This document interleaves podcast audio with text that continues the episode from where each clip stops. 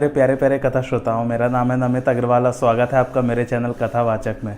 पिछली कथा में हम लोगों ने किशकिंदा कांड आरंभ कर दिया था और राम जी की जो है सुग्रीव से मित्रता हो गई थी और हनुमान जी से भी भेंट हो गई थी। आइए आगे आज की कथा आरंभ करते हैं। राम जी कहते हैं कि मित्रता का फ़र्ज़ क्या क्या होता है? जो देते लेते कभी मन में शंका न धरे और शक्ति भर मित्र की सर्वदा ही भलाई करे और विपत्ति समय में प्रेम करे। वेद, शास्त्र और संत जन मित्रों के यही गुण कहे हैं। राम जी ऐसा कह रहे हैं सुग्रीव से। मूर्ख सेवक, कृपण राजा, दुष्ट स्त्री, कपटी मित्र, ये चारों ही शूल के समान हैं।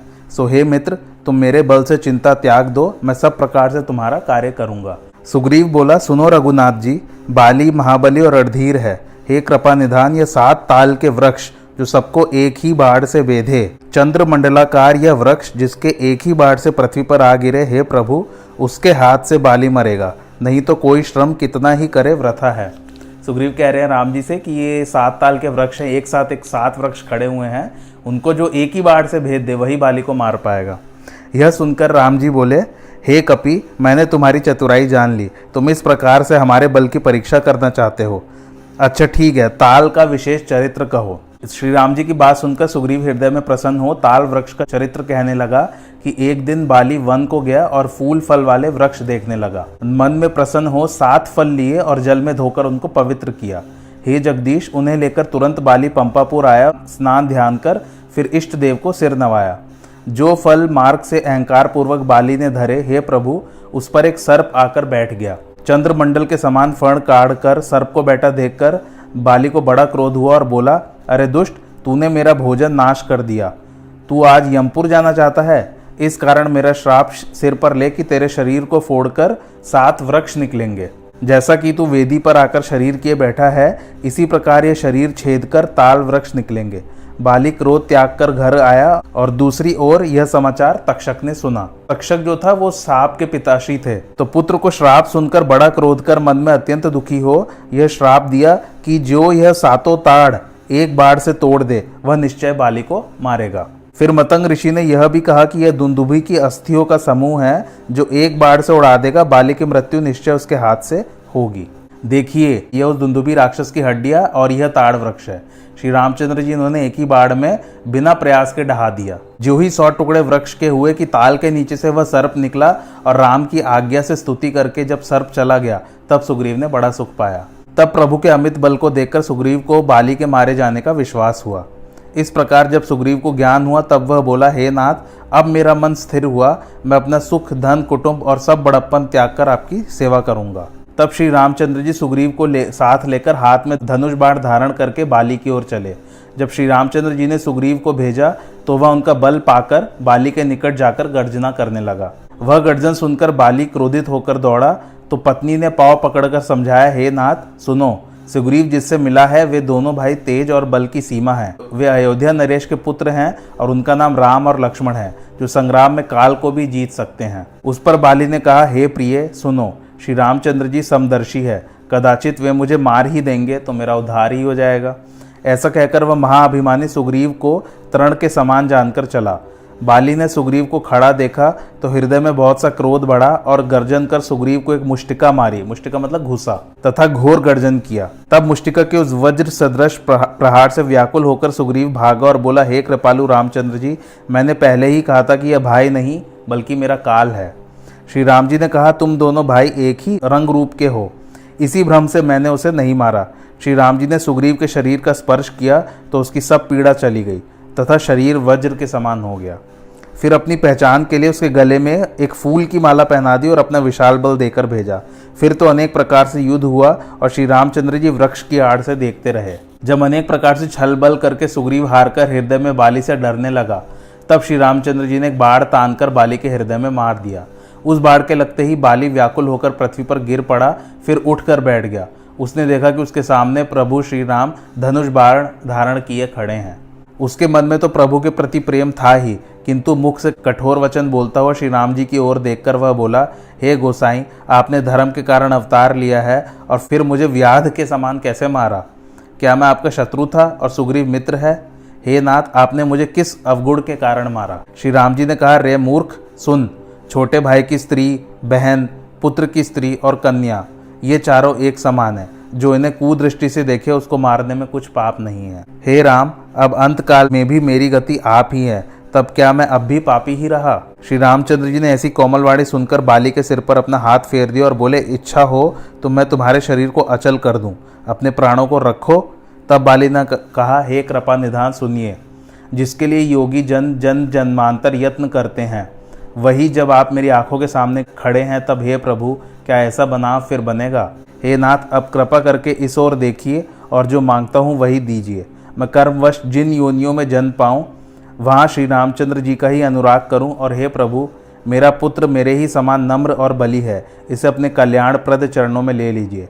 इसका नाम अंगद है। इसकी बहा पकड़कर अपना दास बना लीजिए। श्री रामचंद्र जी के चरणों में दर प्रीति करके बाली ने शरीर त्याग दिया। जब श्री रामचंद्र जी ने बाली को अपने धाम भेज दिया, तब उसके नगर के लोग व्याकुल होकर दौड़े। तारा अनेक प्रकार से विलाप करने लगी। तारा जो है वो बाली की पत्नी थी। हे पति, मैंने तुम्हें बहुत समझाया, परंतु कालवश तुम्हारी समझ में कुछ ना आया। आप अंगद से भी कुछ नहीं कह पाए। तारा को व्याकुल देखकर श्री राम जी ने उसे ज्ञान दिया और माया हर ली। पृथ्वी, जल, अग्नि, आकाश और वायु, इन पाँच तत्वों से ही अत्यंत अधम शरीर बना है। वह शरीर तेरे समक्ष ही पड़ा है, परंतु जीव नित्य है, सो तू किस लिए रोती है? जब इस प्रकार तारा को ज्ञान हुआ, तब वह श्री राम जी के चरणों पर जा गिरी और परम पवित्र भक्ति का वरदान मांग लिया। तब राम जी ने लक्ष्मण से समझाकर कहा कि जाकर सुग्रीव को राज्य दे दो। फिर तो लक्ष्मण जी ने तुरंत ही पूर्ववासियों ब्राह्मणों को उनके समाज सहित बुलाकर सुग्रीव को राज्य देकर अंगद को युवराज की पदवी प्रदान की। फिर प्रभु ने कहा, हे सुग्रीव, सुनो, मैं चौदह वर्ष नगर, गाँव न जाऊँगा। देखो, अब ग्रीष्म ऋतु चली गई है और वर्षा ऋतु आई है। इसलिए मैं यहाँ के निकटवर्ती पहाड़ पर ही कुटी बनाकर रहूँगा और तुम मेरे कार्य को हृदय में धारण करके अंगद के सहित राज्य करो। तब सुग्रीव अपने घर आए और श्री रामचंद्र जी प्रवर्षण पर्वत पर निवास करने लगे। जब से श्री राम जी ने उस वन में वास किया, तब से वह वन मंगल स्वरूप हो गया। वहाँ श्री रामचंद्र जी छोटे भाई लक्ष्मण से भक्ति, वैराग्य, राजनीति एवं ज्ञान के अनेक कथाएँ कहने लगे। इस प्रकार वर्षा काल का समय आ गया और आकाश मंडल बादलों से छा गया। उस समय उनकी गर्जना बहुत ही सुहावनी लगती थी। देखते ही देखते वर्षा काल चला गया, परम सुहावन शरद ऋतु का आगमन हो गया। हे भाई, राम जी कह रहे हैं, वर्षा भी चली गई और शरद ऋतु का आगमन भी हो गया, किंतु अब तक भी सीता की कुछ सुध न मिली। एक बार कैसे भी समाचार पाता तो काल को भी जीतकर पल भर में आता। कहीं भी रहें, यदि जीवित होगी तो हे तात, उसे उपाय करके ले आऊँगा। देखो, सुग्रीव ने भी राज्य, कोष, नगर और स्त्री को पाकर मेरी सुधि बुला दी। जिस बाण से मैंने बाली को मारा है, उसी बाढ़ से अब इस मूर्ख को भी कल मारूँगा। जब लक्ष्मण ने जाना कि प्रभु क्रोधित हैं तो धनुष चढ़ाकर बाढ़ हाथ में ग्रहण किया। तब करुणा सागर श्री रामचंद्र लक्ष्मण को समझाकर बोले, हे भाई, जाओ सुग्रीव को भय दिखलाकर ले आओ। वहाँ हनुमान जी ने अपने मन में यह विचार किया कि सुग्रीव ने श्री रामचंद्र जी के कार्य को भुला दिया। तब उन्होंने सुग्रीव के निकट जाकर प्रणाम किया और चारों प्रकार साम, दाम, दंड, भेद से उन्हें समझाया। उसे सुनकर सुग्रीव बड़ा भयभीत हुआ और बोला कि, हाय, विषय ने मेरे ज्ञान को हर लिया। हे पवनसुत, अब से अपने दूतों के समूह जहाँ तहाँ भेजो और कह दो कि जो पंद्रह दिन में ना आएगा, उसका मेरे हाथ से वध होगा। तब हनुमान जी ने दूतों को बुलाकर सबका बहुत प्रकार से सम्मान किया और सबको भय और प्रीति तथा नीति दिखलाई। तब सब चरणों में सिर नवाकर चले। सुग्रीव के वचन सुनकर अंगद जी बोले, बिना हनुमान जी के काम नहीं होगा। वे पर्वत की कंदरा और सागर आदि सब स्थान जानते हैं। चतुर विवेकी बुद्धि बल के निधान हैं। केसरी के पुत्र पवन के अंश हैं। नाथ, आप इन्हें प्रशंसित कर भेजिए। तब सुग्रीव ने महावीर जी को बुलाकर कहा, तुम रघुनाथ जी के काम में देर मत लगाओ। स्वामी की आज्ञा मान महावीर जी चले और एक ही फलांग मारकर पूर्व दिशा में आए। महावीर जी का आना सुनकर सब कोई मिलने को आते हैं और माथा नवाकर सब कोई कहते हैं, क्या कारण है जो आपने इतना बड़ा श्रम किया? तुम तो किशकिंदा नाथ के अधिकारी हो। हे नाथ, जो कार्य हमारे योग्य हो, वह हम सिर धर कर मानेंगे। सुनकर महावीर जी बोले, देर मत लगाओ, तुम्हें बाली के छोटे भाई सुग्रीव ने बुलाया है। जल्दी जाओ, देर मत करो। बहुत काम पड़ा है, सो मन देकर करो। ऐसा वचन सुनकर सब कोई सुग्रीव की जय बोलते हुए तुरंत आकाश मार्ग से चले। अस्सी लाख और सात सौ महाबलशाली वानर आकाश मार्ग से चले। इन्हें भेजकर महावीर जी कूदकर रोहित पर्वत पर गए। अब यहाँ से ये क्या है? महावीर जी कौन कौन से पर्वत पर जाते हैं और कितनी कितनी सेना इकट्ठी कर रहे हैं, उसका वर्णन है। हनुमान जी ने गज से कहा, वानरों के राजा, सुनो, सुग्रीव पर कठिन कार्य आ पड़ा है, वहाँ शीघ्र जाओ, सब दल अपने संग ले जाकर अपने स्वामी को धीरज दो। बहुत अच्छा स्वामी, ऐसा कहकर वे सब उठकर चल दिए। तब पृथ्वी कांपने लगे और शेष जी विचलित होने लगे। कहा जाता है कि शेष जी जो है वो पृथ्वी को धारण किए हुए हैं। तो इसलिए लिखा है कि पृथ्वी जब कांपने लगी तो शेष जी जो है विचलित होने लगे। सात पद्म, अस्सी करोड़ सेना लेकर द्विरथ और गज नामक वानर चले, तब अंधेरा हो गया। तब हनुमान जी व्याहर पर्वत पर आए और बलवीर के बड़े पुत्र को बुलाया। तीस लाख साठ हज़ार दल ने पवंत पुत्र को आकर जुहार किया। जो आपका कारज हो, वह आज्ञा दीजिए। क्यों इतना श्रम किया? महावीर जी ने सुग्रीव और रघुनाथ की कथा सुनाई और विदा हो चले। फिर महावीर जी धुंध मार पर्वत पर गए और वहाँ के वानरों को बुलावा दिया। श्रीखंड वानर सुनते ही चला। छप्पन करोड़ वानरों को ले प्रणाम कर सेनापति चले। तब हनुमान जी अंजन पर्वत पर आए और कुमुद नाम वीर वानरों को बुलाया। सात पद्म और सतासी लाख महावीर वानर चले। आकाश मार्ग में जयराम ऐसा कहते महावीर जी नीलगिरी पर्वत पर आए, जहाँ बल और बुद्धि युक्त नील नामक अग्नि का पुत्र रहता था।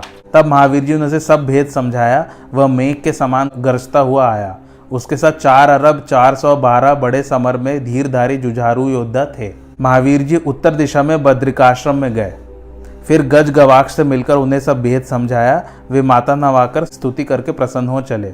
फिर महावीर जी अर्जुन पर्वत पर आए, जहाँ तारा का पिता सुखेड़ नामक वीर रहता था। वह महाबली, बुद्धिमान, तेजस्वी और समर में धीरधारी था। फिर सब समाचार उसको सुनाकर हनुमान जी सुमेरु पर्वत पर आए। सोने के वर्ण के समान उनका दीप्तिमान शरीर और लाल लाल नेत्र अतीव सुहाते थे। एक एक ने दूसरे से वचन सुनाया, उन्होंने महावीर जी के चरणों में सिर नवाया और बोले, आपने काया को कष्ट किस निमित्त दिया? किशकिंधा के राजा सकुशल तो हैं। महावीर जी ने सब समाचार कहा, तब दर्शन की अभिलाषा कर सब चले। आज की कथा यहीं समाप्त होती है। कैसी लगी आप लोग को मेरी कथा, मुझे कमेंट करके ज़रूर बताइए और मेरे चैनल कथावाचक को लाइक, शेयर और सब्सक्राइब ज़रूर कीजिए। थैंक्स फॉर वॉचिंग, धन्यवाद।